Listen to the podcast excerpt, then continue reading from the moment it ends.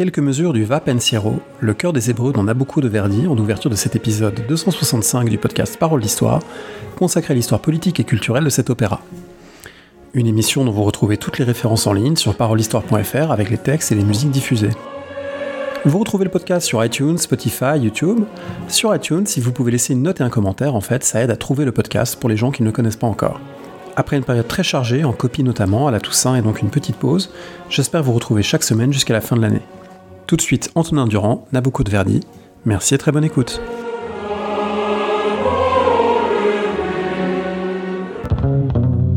Je suis aujourd'hui avec Antonin Durand. Bonjour. Bonjour. Vous venez de publier Le cœur des esclaves quand Verdi écrivait l'histoire aux éditions Bûcher-Chastel. C'est un livre qui m'a énormément intéressé sur, euh, à partir d'un opéra, comment raconter une histoire euh, politique et culturelle à la fois de l'Italie et de beaucoup d'autres endroits. Euh, on va en parler ensemble.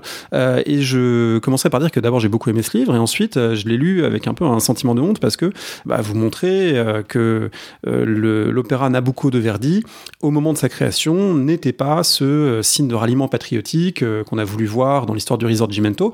Or, c'est quelque chose que j'ai enseigné pendant des années, donc je dis à mes anciens élèves, si jamais ils écoutent, euh, je suis désolé d'avoir euh, moi-même repris un peu cette légende verdienne. Et du coup, ma première question serait pour vous demander comment c'est né cette légende selon laquelle, lorsque Nabucco est monté pour la première fois en 1842, il y a un enthousiasme patriotique qui saisit les spectateurs de la Scala de Milan, qui font bisser le cœur des esclaves parce que on est transporté. D'où ça vient?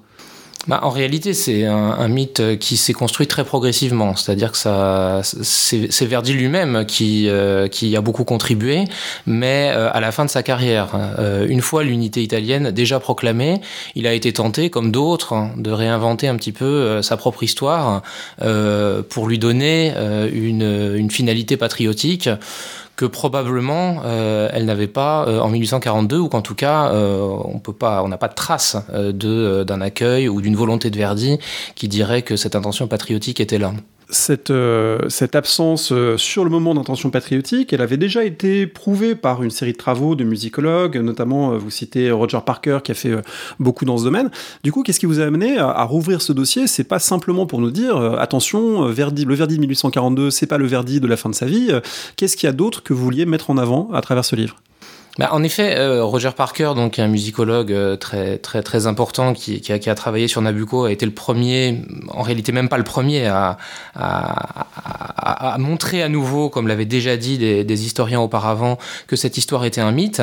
Mais ce qui est intéressant, c'est que euh, cette déconstruction du mythe, elle a eu lieu dans les années 1880, elle a eu lieu dans les années 1950, elle a eu lieu en 1980 avec Roger Parker, et à chaque fois, le mythe revient. donc ce qui m'a intéressé, c'est pas seulement de montrer euh, que euh, c'est un mythe, pas seulement le déconstruire, mais aussi de comprendre sa persistance et d'écrire l'histoire du mythe euh, plutôt que de refaire encore une fois sa déconstruction. Alors si ce mythe a été puissant, c'est qu'il euh, s'appuie, euh, qu'il peut prendre racine sur un texte et sur une musique euh, qui se prête à énormément de lectures, et on reviendra sur la diversité de ces lectures, mais il faut sans doute l'écouter un petit peu, ce chœur des Hébreux de Nabucco, dans lequel on entend un vers qui chante La patrie belle et perdue, Mia patria si bella e perduta, on écoute un petit extrait.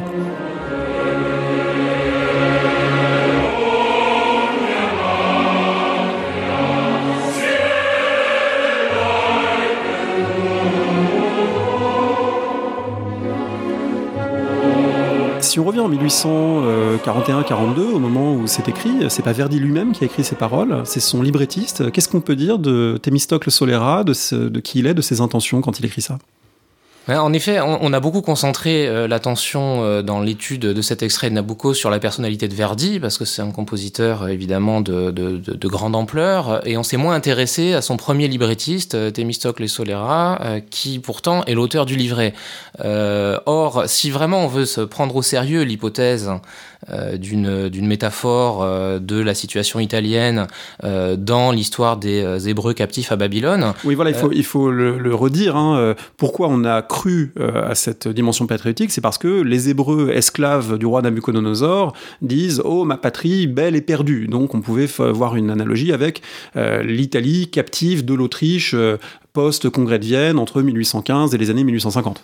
Absolument. Le mot patrie en 1842 est un mot dont, l'utilisation pose question. Euh, et euh, effectivement, le fait qu'il soit utilisé en italien dans un opéra monté en Italie euh, peut donner l'impression que le contexte biblique n'est qu'un prétexte pour contourner la censure. Donc c'est bien pour prendre au sérieux cette hypothèse qu'il faut regarder dans quel contexte a été écrit ce vers. Et le résultat, c'est quand même que l'auteur du vers, c'est Thémistocle Le librettiste, et pas Verdi.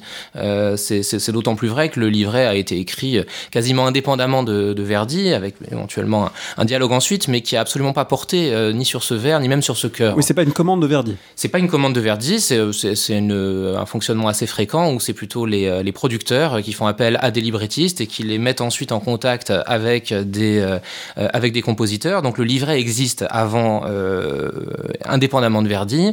Et même si Verdi ensuite retravaille en partie le livret avec Solera, rien ne semble indiquer euh, qu'il ait retravaillé, euh, qu'il ait retravaillé ce chœur. Et je dirais même le contraire. Euh, Verdi lui-même, dans la mise en scène qu'il fait de, de, sa, de sa découverte du livret, présente le chœur comme un déclencheur de son intérêt pour le livret, ce qui, ce qui montre bien que le chœur existait avant lui. Donc c'est bien à Solera qu'il faut s'intéresser au librettiste pour comprendre comment a pu naître l'idée de, de, parler de la patrie si belle et perdue dans, dans, dans cette, dans cet opéra et dans ce chœur.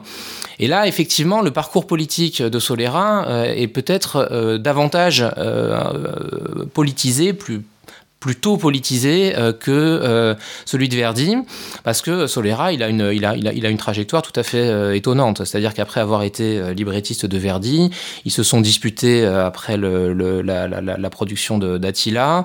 Il est parti ensuite en Espagne, où il est devenu une espèce de compositeur de la nationalité espagnole à, à, son tour.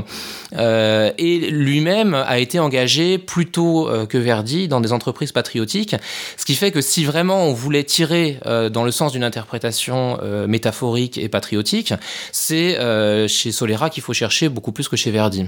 Le tirer dans ce sens-là, ce serait oublier la dimension biblique qu'il faut rappeler parce que c'est sans doute ce qui est vraiment beaucoup plus présent.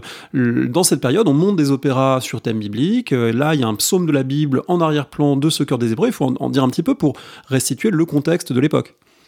Absolument. Euh, la, grande erreur euh, de l'interprétation métaphorique euh, du, du, de Verdi consiste à négliger totalement le fait qu'il s'agit d'un opéra fondé sur un personnage biblique bien connu, Nabucodonosor, le roi de Babylone, et que le cœur des esclaves lui-même euh, est en réalité euh, une reformulation euh, d'un extrait biblique. Et, donc Solera est allé chercher jusque, dans, la, jusque dans la Bible un texte que finalement il a partiellement modifié. Évidemment, le texte sur la patrie, le mot sur la patrie si belle et perdue est un ajout qui n'apparaît pas dans le texte biblique.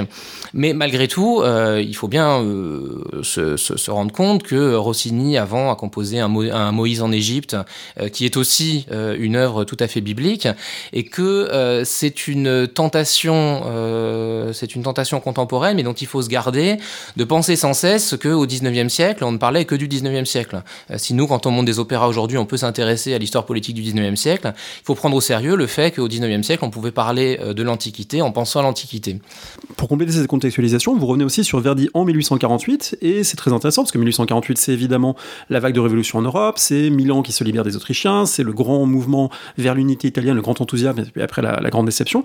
Et Verdi participe à ça, mais il dit lui-même dans une de ses lettres, euh, ce qui compte, c'est de faire de la politique et pas de faire la musique. Autrement dit, il dit explicitement, c'est pas dans mes œuvres que je vais euh, participer à la question, la, la nation italienne, mais c'est euh, par d'autres manières, la musique n'est pas un prétexte pour lui.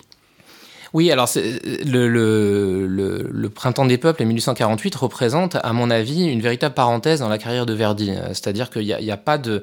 Euh, on est tenté d'établir une solution de continuité entre, ce qu'il produisait dans les années 1800, au début des années 1840 et euh, ce qui s'est passé en 1848.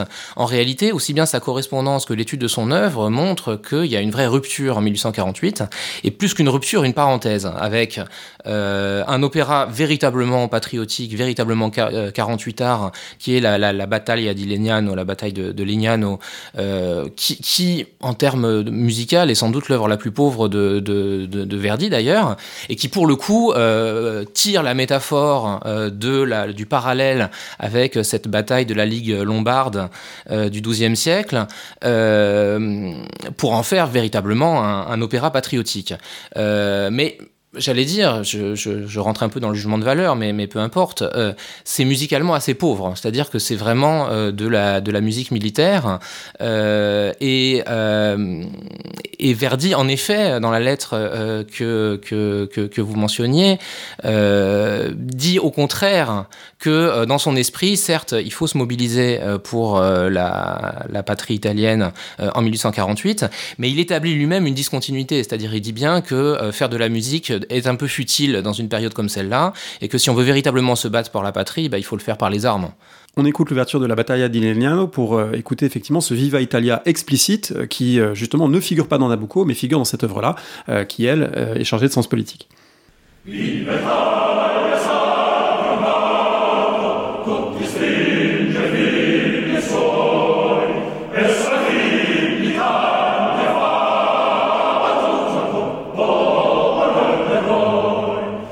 Un autre élément que vous montrez qui est très intéressant pour là encore mettre à distance un petit peu nos, fausses évidences euh, postérieures, c'est que euh, Nabucco aujourd'hui est assez incontournable dans le répertoire lyrique. C'était pas forcément le cas dans la deuxième moitié du 19e siècle. En fait, il est très peu joué en Italie, euh, du vivant de Verdi, même pas joué du tout quasiment après 1842. Euh, donc c'est quelque chose qui est relativement mineur pendant tout un temps et qui redevient central autour de la fin du 19e, du début du 20e pour des raisons qu'on pourra expliquer. Mais peut-être disons un mot de, cette, de ce semi-oubli dans lequel tombe l'œuvre. Oui, en effet, l'œuvre est, beaucoup reprise juste après euh, sa création, euh, jusqu'au début des années, enfin jusqu'en 1848 en réalité, et après, euh, elle disparaît à peu près du répertoire.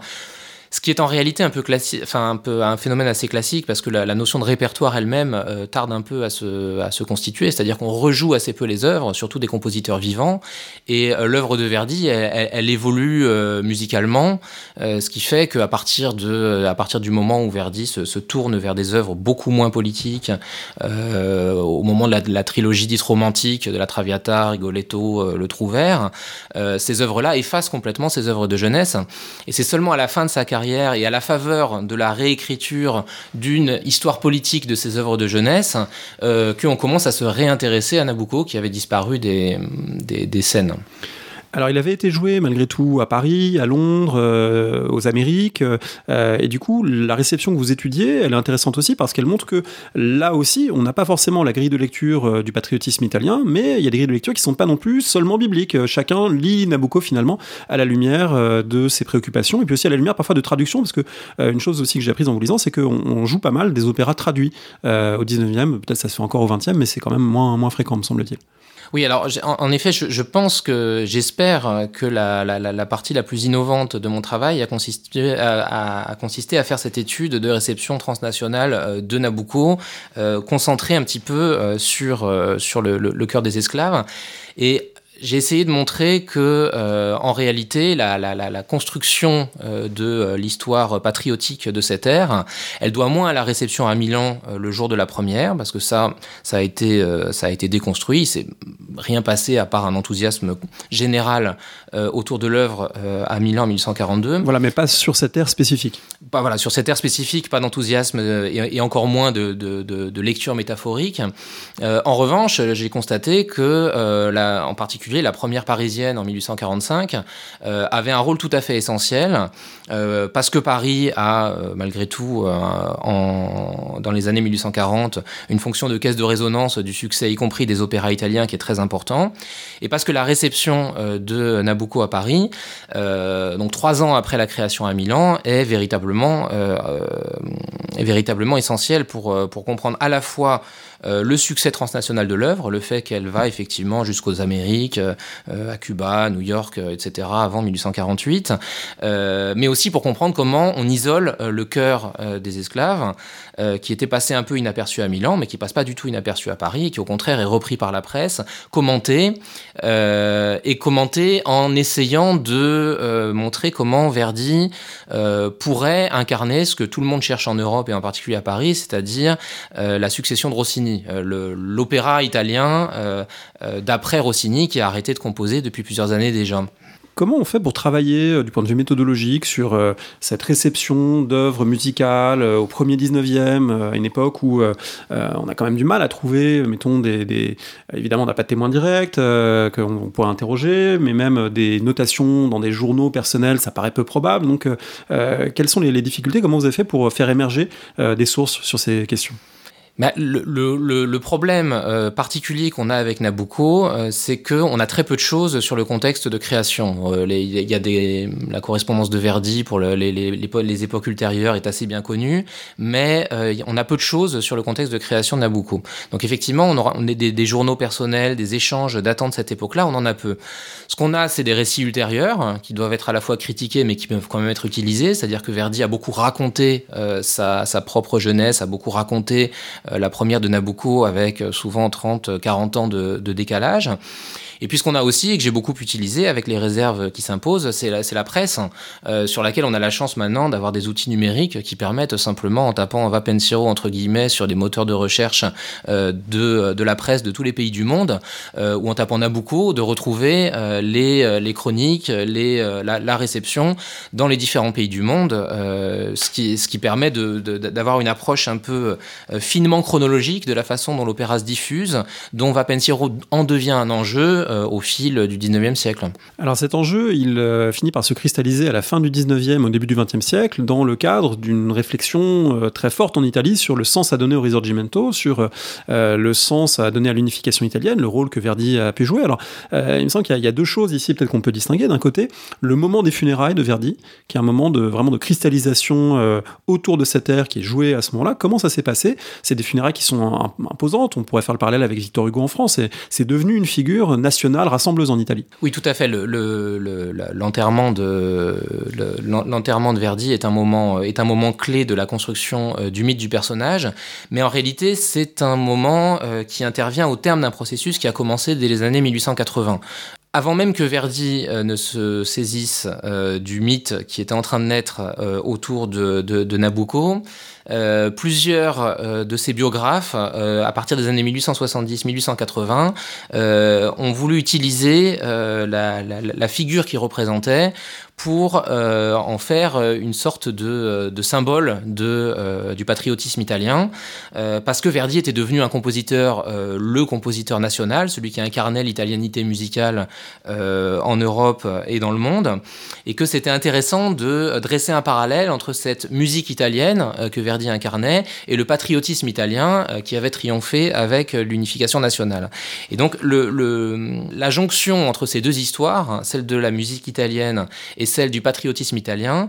Euh, elle s'opère euh, dans les années 1880 et euh, elle trouve en Verdi le personnage idéal parce que contrairement à d'autres figures du Risorgimento qui sont soit des figures monarchiques qui sont pas appréciées des républicains, soit des figures de la droite de, la droite libérale comme Cavour qui sont pas forcément appréciées à gauche, le musicien a une dimension au-dessus des partis apolitiques qui fait qu'il est facilement adopté par tout le monde.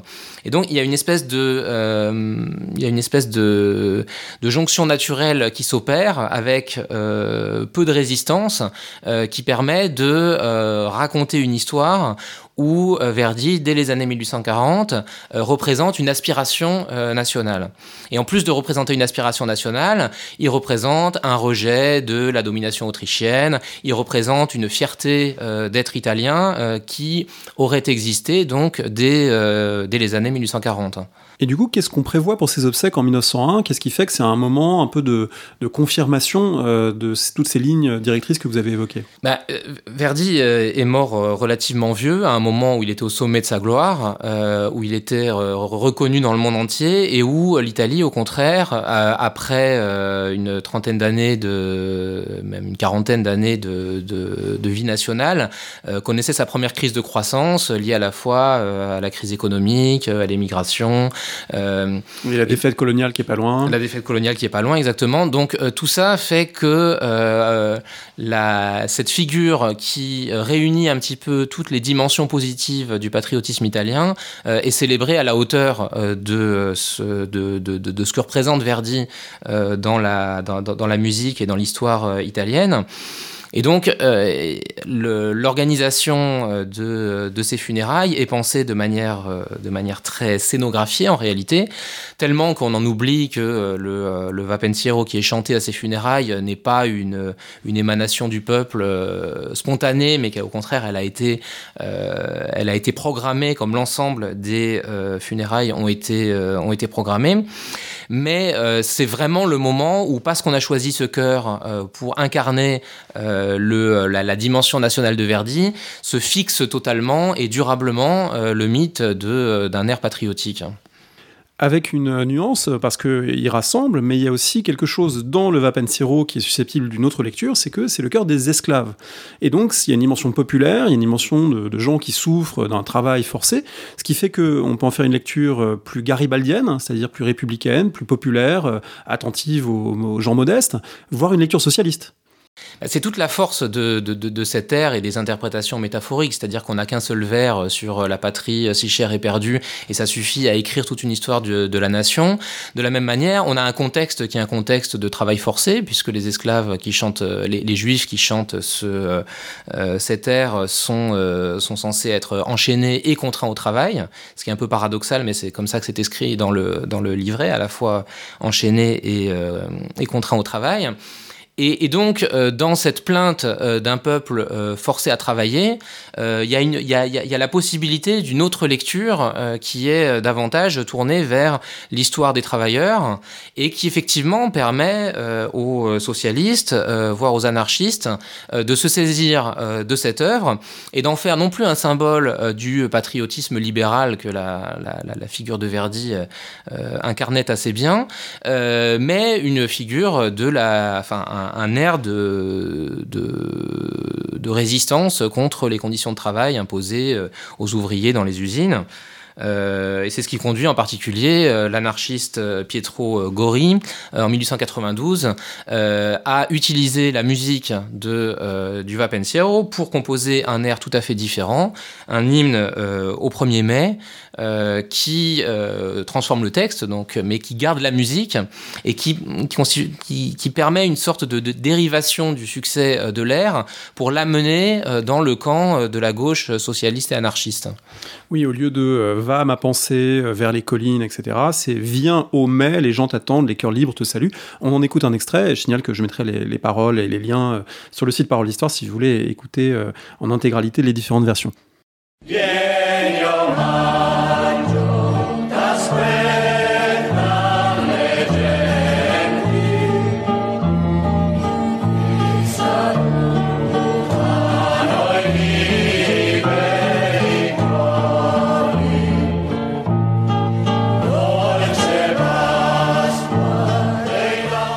Cette lecture socialiste, elle reste euh, quand même à vous lire. On a l'impression qu'elle reste minoritaire parce que ce qui compte quand même, c'est euh, euh, de définir, d'utiliser Verdi pour définir ce qu'est la nation italienne, le nationalisme italien, et que les grandes figures émergentes du nationalisme italien, on pense à Marinetti, on pense à D'Annunzio en particulier, on sent que Verdi est un objet par rapport auquel il faut se définir, il faut l'intégrer dans sa lecture de la nation, dans sa lecture aussi de la virilité italienne, l'usage des cuivres par Verdi qui manifeste une force italienne, une vigueur italienne. Il y a quelque chose là qui en fait de même après sa mort, un réceptacle de toute une série de projections, euh, y compris nationalistes. Tout à fait. C'est, encore une fois, c'est ce qui fait la force de cette ère, c'est les ambiguïtés euh, euh, qu'il, recèle, euh, le fait qu'il il ouvre une possibilité de diversité d'interprétation très grande, et que donc chacun a la possibilité d'y puiser pour tirer Verdi dans la direction qui, lui convient. Et à mon sens, c'est ce qui explique la, durabilité du, du, succès de cette ère, c'est qu'il est malléable, il est utilisable aussi bien par les socialistes euh, que par les nationalistes, y compris les nationalistes les plus agressifs, qui vont tirer euh, le verre sur la patrie euh, du côté d'un nationalisme plus cocardier, plus, plus agressif, et qui vont effectivement aller chercher dans la euh, la musique du jeune Verdi, qui est une musique euh, là aussi un petit peu euh, effectivement chargée en cuivre.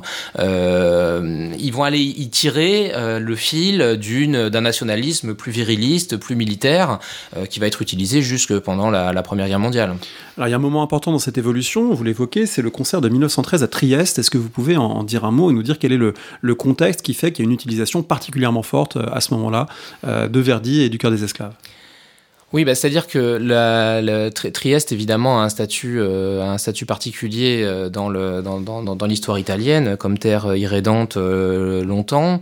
Ça veut dire qu'en 1913, c'est une ville qui n'est pas encore dans le territoire italien, qui est hors des frontières italiennes, mais où vivent beaucoup d'Italiens. Et donc, c'est un des thèmes, encore du, de la fin du Risorgimento, de gens qui disent c'est pas encore achevé, c'est pas encore accompli, il faut encore récupérer Trieste, le Tyrol, il faut, des, il faut qu'il y ait des, des zones supplémentaires. Et donc, euh, ça justifie euh, des revendications nationales. Absolument. Donc, euh, parmi les, euh, les, grandes questions qui restent euh, en suspens au lendemain de l'unification italienne, il y a celle de l'inachèvement territorial. C'est une façon de, présenter les choses. L'idée que, l'Italie s'est constituée progressivement à partir de 1861, mais qu'en 1861, il manquait encore Rome comme capitale, et que même après l'intégration de Rome au Royaume d'Italie, il reste des territoires italophones qui qui euh, mériterait, qui aurait vocation à rejoindre euh, le, le, territoire national. Et donc Trieste en fait partie. Et Trieste a une relation euh, longue avec, avec Verdi, qui a créé plusieurs de ses opéras, qui a d'ailleurs donné son nom à l'opéra de la ville. Et donc, euh, évidemment, le fait qu'on associe Verdi euh, à, cette grande histoire de la construction nationale italienne euh, conduit à récupérer le cœur des esclaves comme un symbole de l'irrédentisme, donc de la vocation des Triestins à, à rejoindre l'Italie. Et donc, en 1913, l'utilisation du cœur des esclaves au cours de manifestations de patriotes italiens revendiquant euh, le rapprochement avec euh, le, territoire national italien en est une bonne illustration. Alors, ce qui est génial, c'est que là, on voit le, caractère euh, performatif du mythe, c'est-à-dire que comme les gens à Trieste en 1913 croient qu'en 1842, à Milan, on a fait, on a tellement applaudi qu'on a dû faire un bis du cœur des esclaves, ils applaudissent tellement qu'on fait un bis du cœur des esclaves en 1913. Absolument, et ça c'est une constante de, de, l'histoire, c'est-à-dire que l'histoire se, se, construit au fur et à mesure. Il s'est presque rien passé en 1842, mais à chaque fois que de nouvelles étapes euh, sont euh, ajoutées euh, au, au, mythe, elles sont rejouées régulièrement dans des contextes où on a effectivement besoin de se rassembler autour de la nation italienne. pour l'histoire du bis, j'ai essayé de chercher par tous les moyens à quel moment apparaissait cette tradition du bis autour du autour du cœur des esclaves. Le premier bis dont j'ai trouvé la trace, il a lieu à Londres, ce qui est intéressant parce que c'est pas, euh, encore une fois, c'est pas en Italie. Euh, mais effectivement, progressivement, euh, au, début du XXe siècle, apparaît cette habitude de demander un bis de, du cœur des esclaves, qui est rejoué comme l'idée qu'on se fait de la scène parce qu'elle a été racontée dans des biographies de Verdi et qu'on l'a fait revivre et qu'effectivement, la forme la plus pure de cette scène mythologique avant que le cinéma ne s'en saisisse, elle a lieu à Trieste en 1913. Parmi les éléments qui, montrent euh, dans votre livre pourquoi c'est important de, restituer Verdi dans un contexte international, il y a aussi euh, la question des autres compositeurs, notamment de Wagner, puisque euh, le début du XXe siècle, c'est un moment de, confrontation aussi nationale, à la fois politique et culturelle. Et dans la sphère de l'opéra, c'est finalement qu'est-ce que la musique italienne face à la musique allemande, face à l'opéra allemand, face à Wagner? Pendant la Grande Guerre, on va retrouver cette lecture-là, c'est-à-dire la musique germanique qu'il faut combattre ou évincer et remettre en avant les compositeurs italiens. ça, c'est une dimension qui est une, caractéristique de, la période, cette lecture politico-nationaliste des compositeurs rivaux en quelque sorte. Absolument, c'est-à-dire que dans, dans les, processus de construction nationale qui traversent l'ensemble de l'Europe au XIXe siècle, la musique a un rôle à jouer, de même que la science que j'avais euh, étudiée auparavant. Euh, la, nationalisation des productions culturelles est évidemment un enjeu tout à fait passionnant euh, de, de, de l'histoire du XIXe. Et donc l'incarnation de la nation musicale dans une sorte de champion comme Wagner en Allemagne ou comme Verdi en Italie sont des, des, des objets d'étude tout à fait intéressant. Et ce qui est, euh, ce qui est complexe pour euh, ce qui est de Wagner et Verdi, euh, c'est que le, premier XXe siècle, le tout début de, la période, juste après la mort de Verdi, c'est un grand moment de wagnérisme en Italie. C'est-à-dire qu'on se passionne pour la musique de Wagner et que brièvement, mais de manière assez marquée, euh, Verdi un petit peu euh, vit une sorte de, période de purgatoire euh, dans les, premières années du XXe siècle.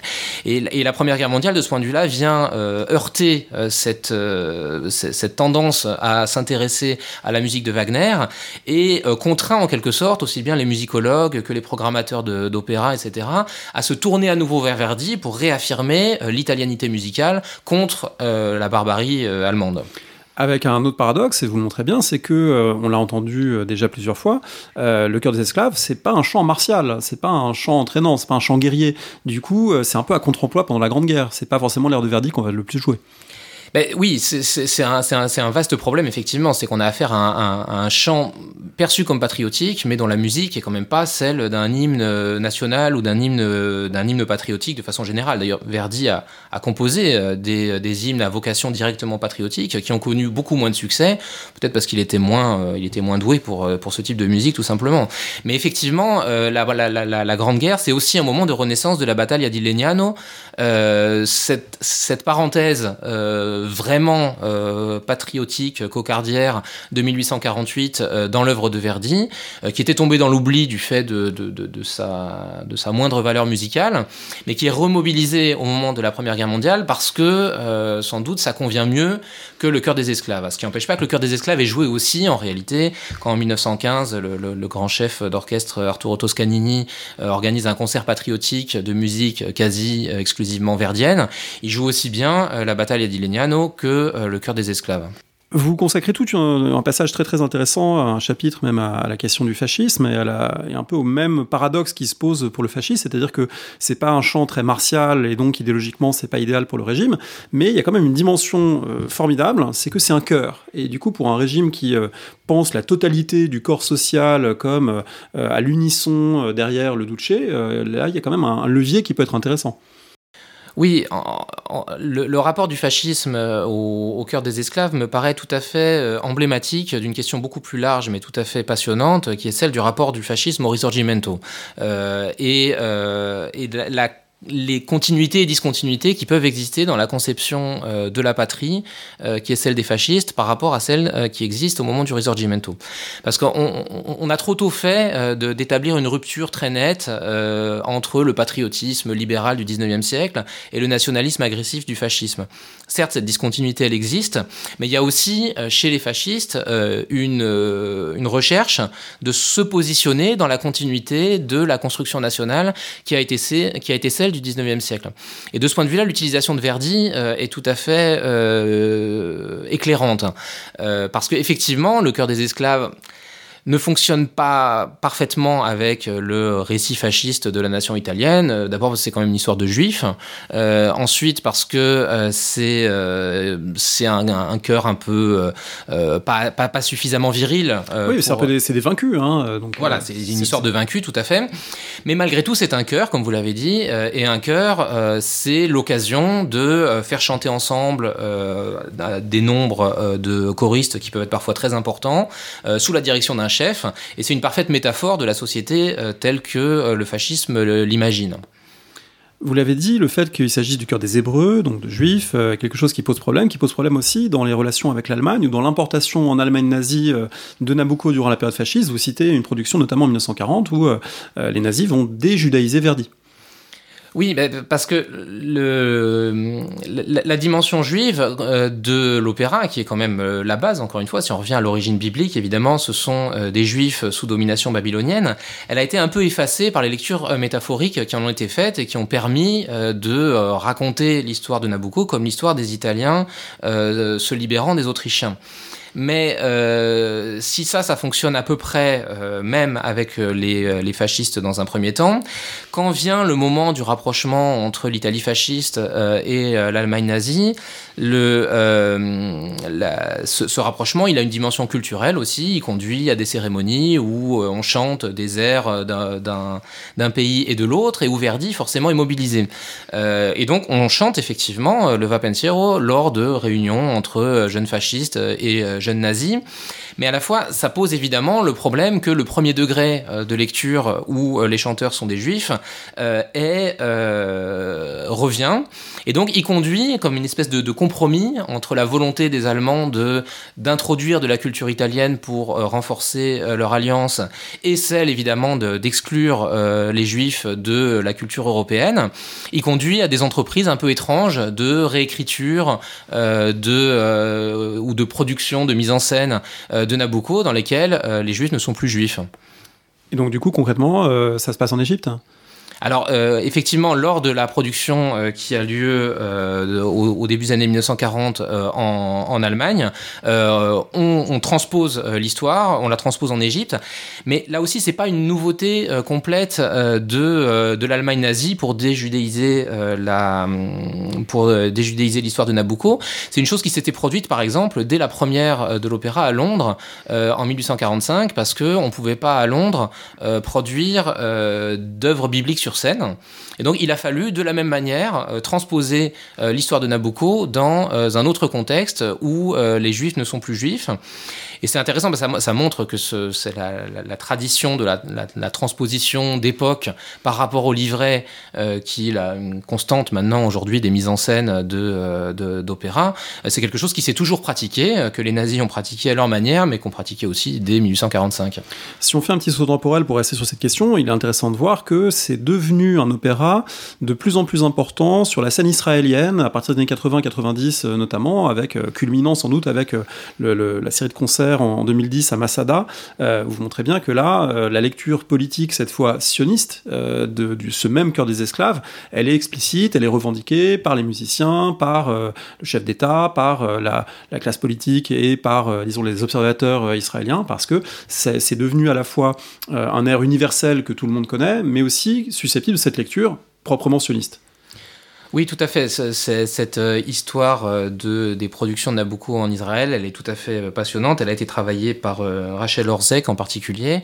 et elle, elle permet effectivement d'opérer de, une sorte de jonction entre deux manières de percevoir l'histoire de Nabucco qui paraissaient un peu incompatibles. Une, une, lecture nationale et une, et une lecture juive.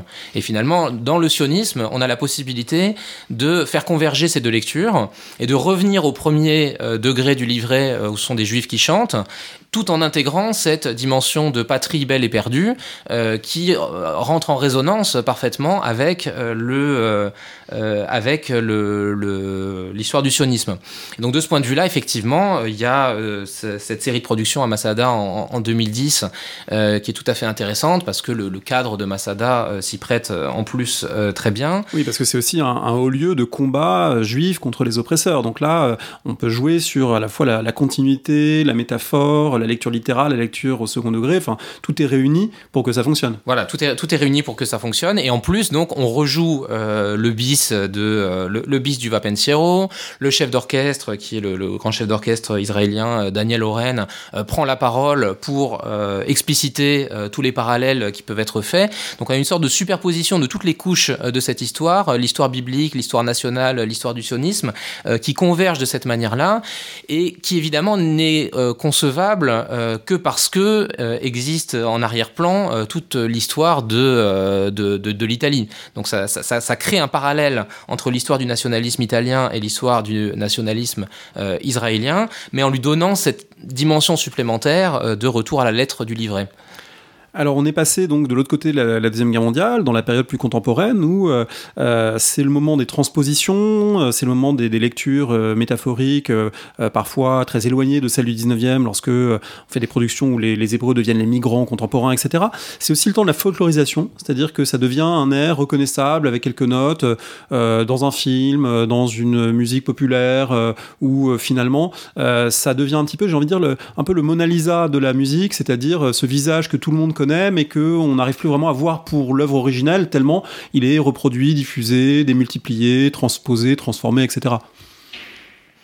Oui, ben, effectivement, sans doute le cinéma joue un rôle assez important euh, dans la, la popularisation euh, de, l'opéra. C'est-à-dire que, la, par exemple, euh, on, a, une scène tout à fait saisissante de, Sissi face à son destin, dans laquelle Romy Schneider entre dans le, théâtre de, Venise avec, son mari et est accueilli par le chœur des esclaves chanté à tue-tête. Fait. donc cette cette scène, entre autres, euh, fait que le chœur devient vraiment assez connu, euh, suffisamment connu pour être euh, reconnu s'il est chanté dans différents contextes et pour être réutilisé par différents chanteurs de variété. C'est en 1981 que Nana Mouskouri se, se, saisit de l'air du chœur des esclaves, mais en propose une version en français, puis traduite en allemand et en grec, qui connaît un succès, un succès monumentale. Euh, et qui a la particularité, le texte, de remplacer cette, euh, patrie euh, si chère et perdue qui n'est pas nommée par la liberté. la chanson s'appelle Je chante avec toi liberté. Donc elle donne un nom à ce qui n'en avait pas jusque-là, c'est-à-dire que l'ère des esclaves n'est pas un hymne à quelque chose, elle en fait un hymne à la liberté bon, dont les paroles sont, euh, sont, sont d'une assez grande euh, banalité, enfin un côté un peu passe-partout, mais euh, qui ont l'avantage de faire circuler l'air un petit peu partout, de le rendre populaire, y compris chez un public qui ne va pas à l'opéra.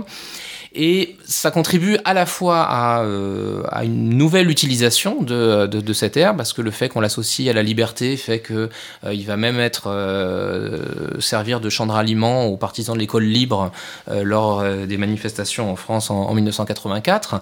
Donc en, tirant la liberté, on arrive à, faire sortir des choses qui sont quand même très éloignées de ce que Verdi avait composé au départ.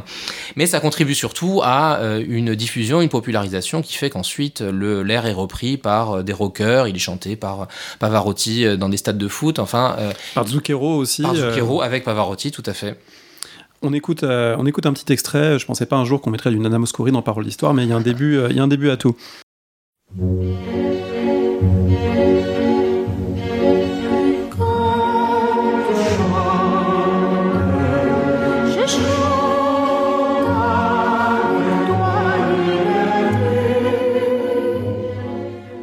Alors ça se dépolitise pas complètement malgré cette un peu cette folklorisation. Euh, vous finissez le livre en montrant qu'il y a une affaire très très intéressante qui renvoie malgré tout à l'histoire longue de l'identité italienne. C'est euh, la question du Va Pensiero comme hymne italien.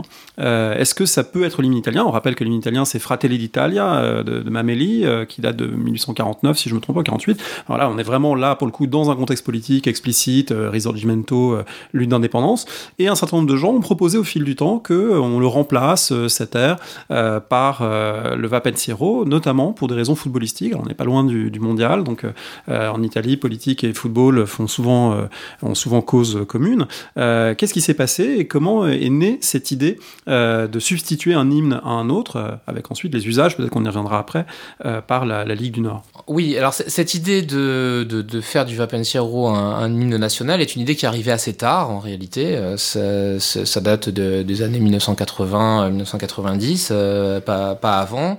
Euh, et ça se nourrit évidemment euh, de, du, du, du, mythe verdien et de l'idée peut-être que le, le, le, le, chant des Italiens qui sert d'hymne national depuis la libération n'a pas, n'a pas la même n'a pas le même rayonnement musical, disons. Avec en plus un détail juridique, c'est que le, décret final qui officialisait ça comme hymne n'est jamais, jamais passé, donc du coup, voilà, c'est un mais c'est pas une loi. Tout à fait. Enfin, ça a fini par devenir une loi, mais c'est très récent. Euh, le, choix de fixer euh, le chant des Italiens comme hymne national, il, date de euh, la libération, mais sous la forme d'un décret provisoire, euh, qui fait que donc effectivement il y a une incertitude sur euh, la, prolongation de ce décret et une, ouverture pour en proposer un autre.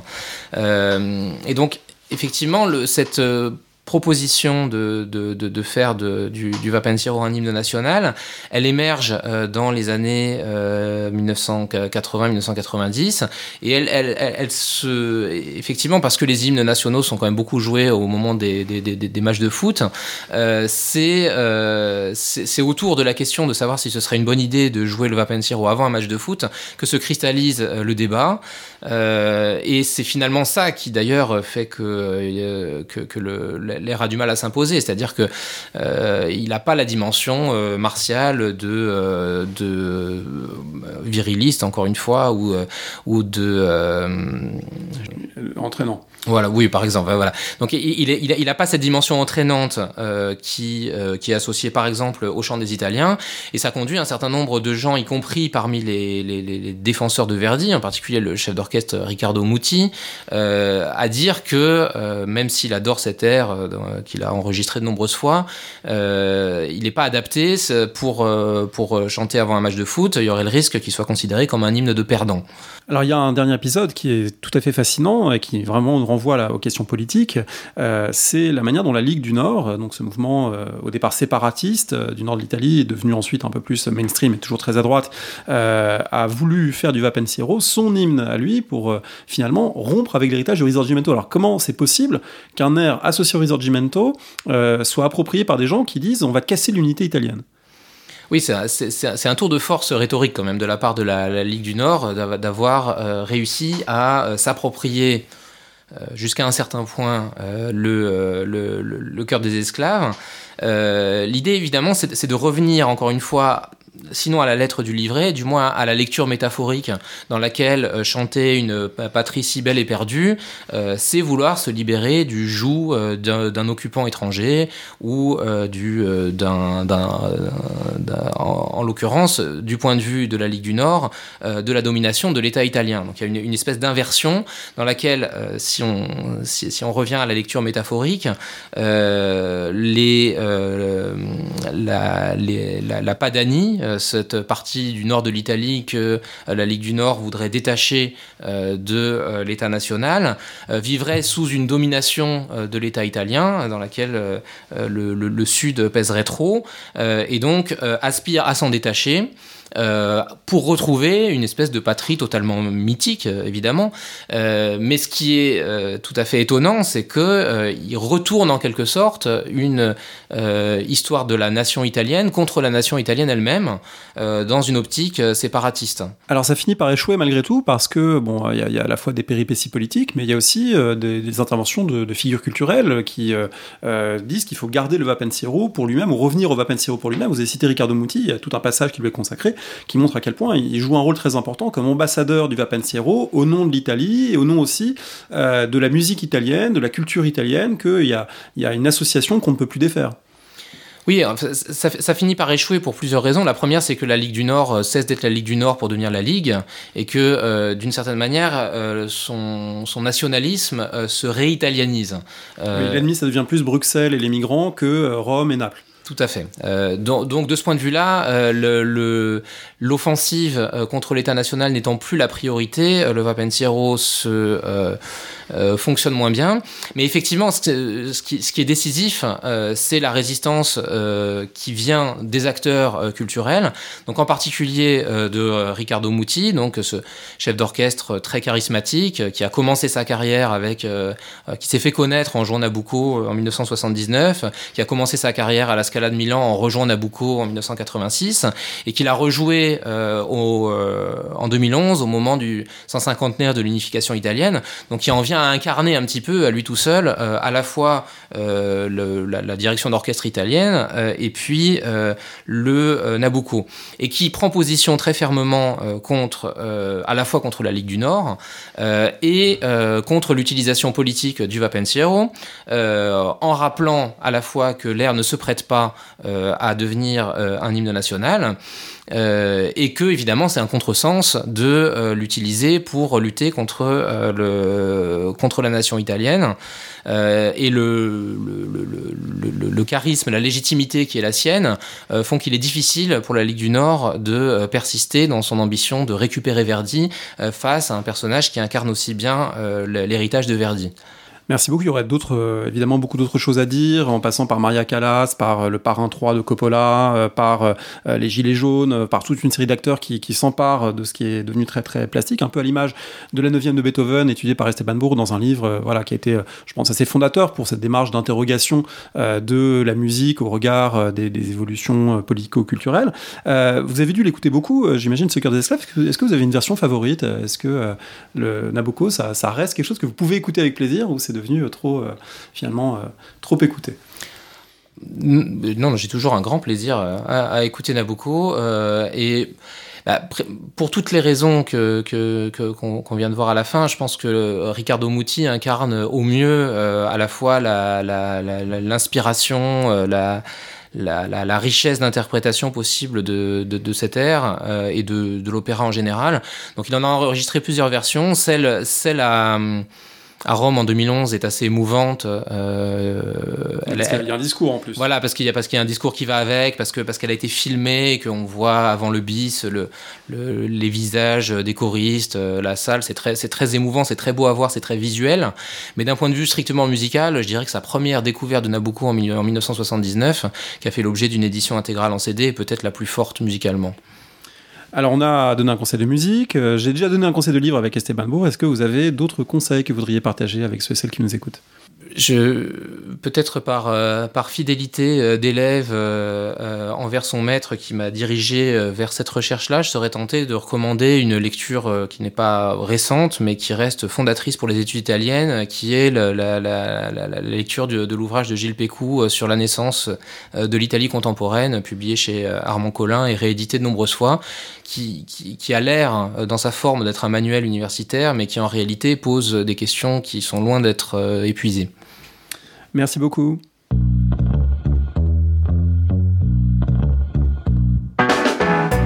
Merci de nous avoir écoutés. Rendez-vous sur le site www.paroledhistoire.fr pour toutes les informations sur le podcast, pour vous abonner, écouter ou télécharger les autres émissions.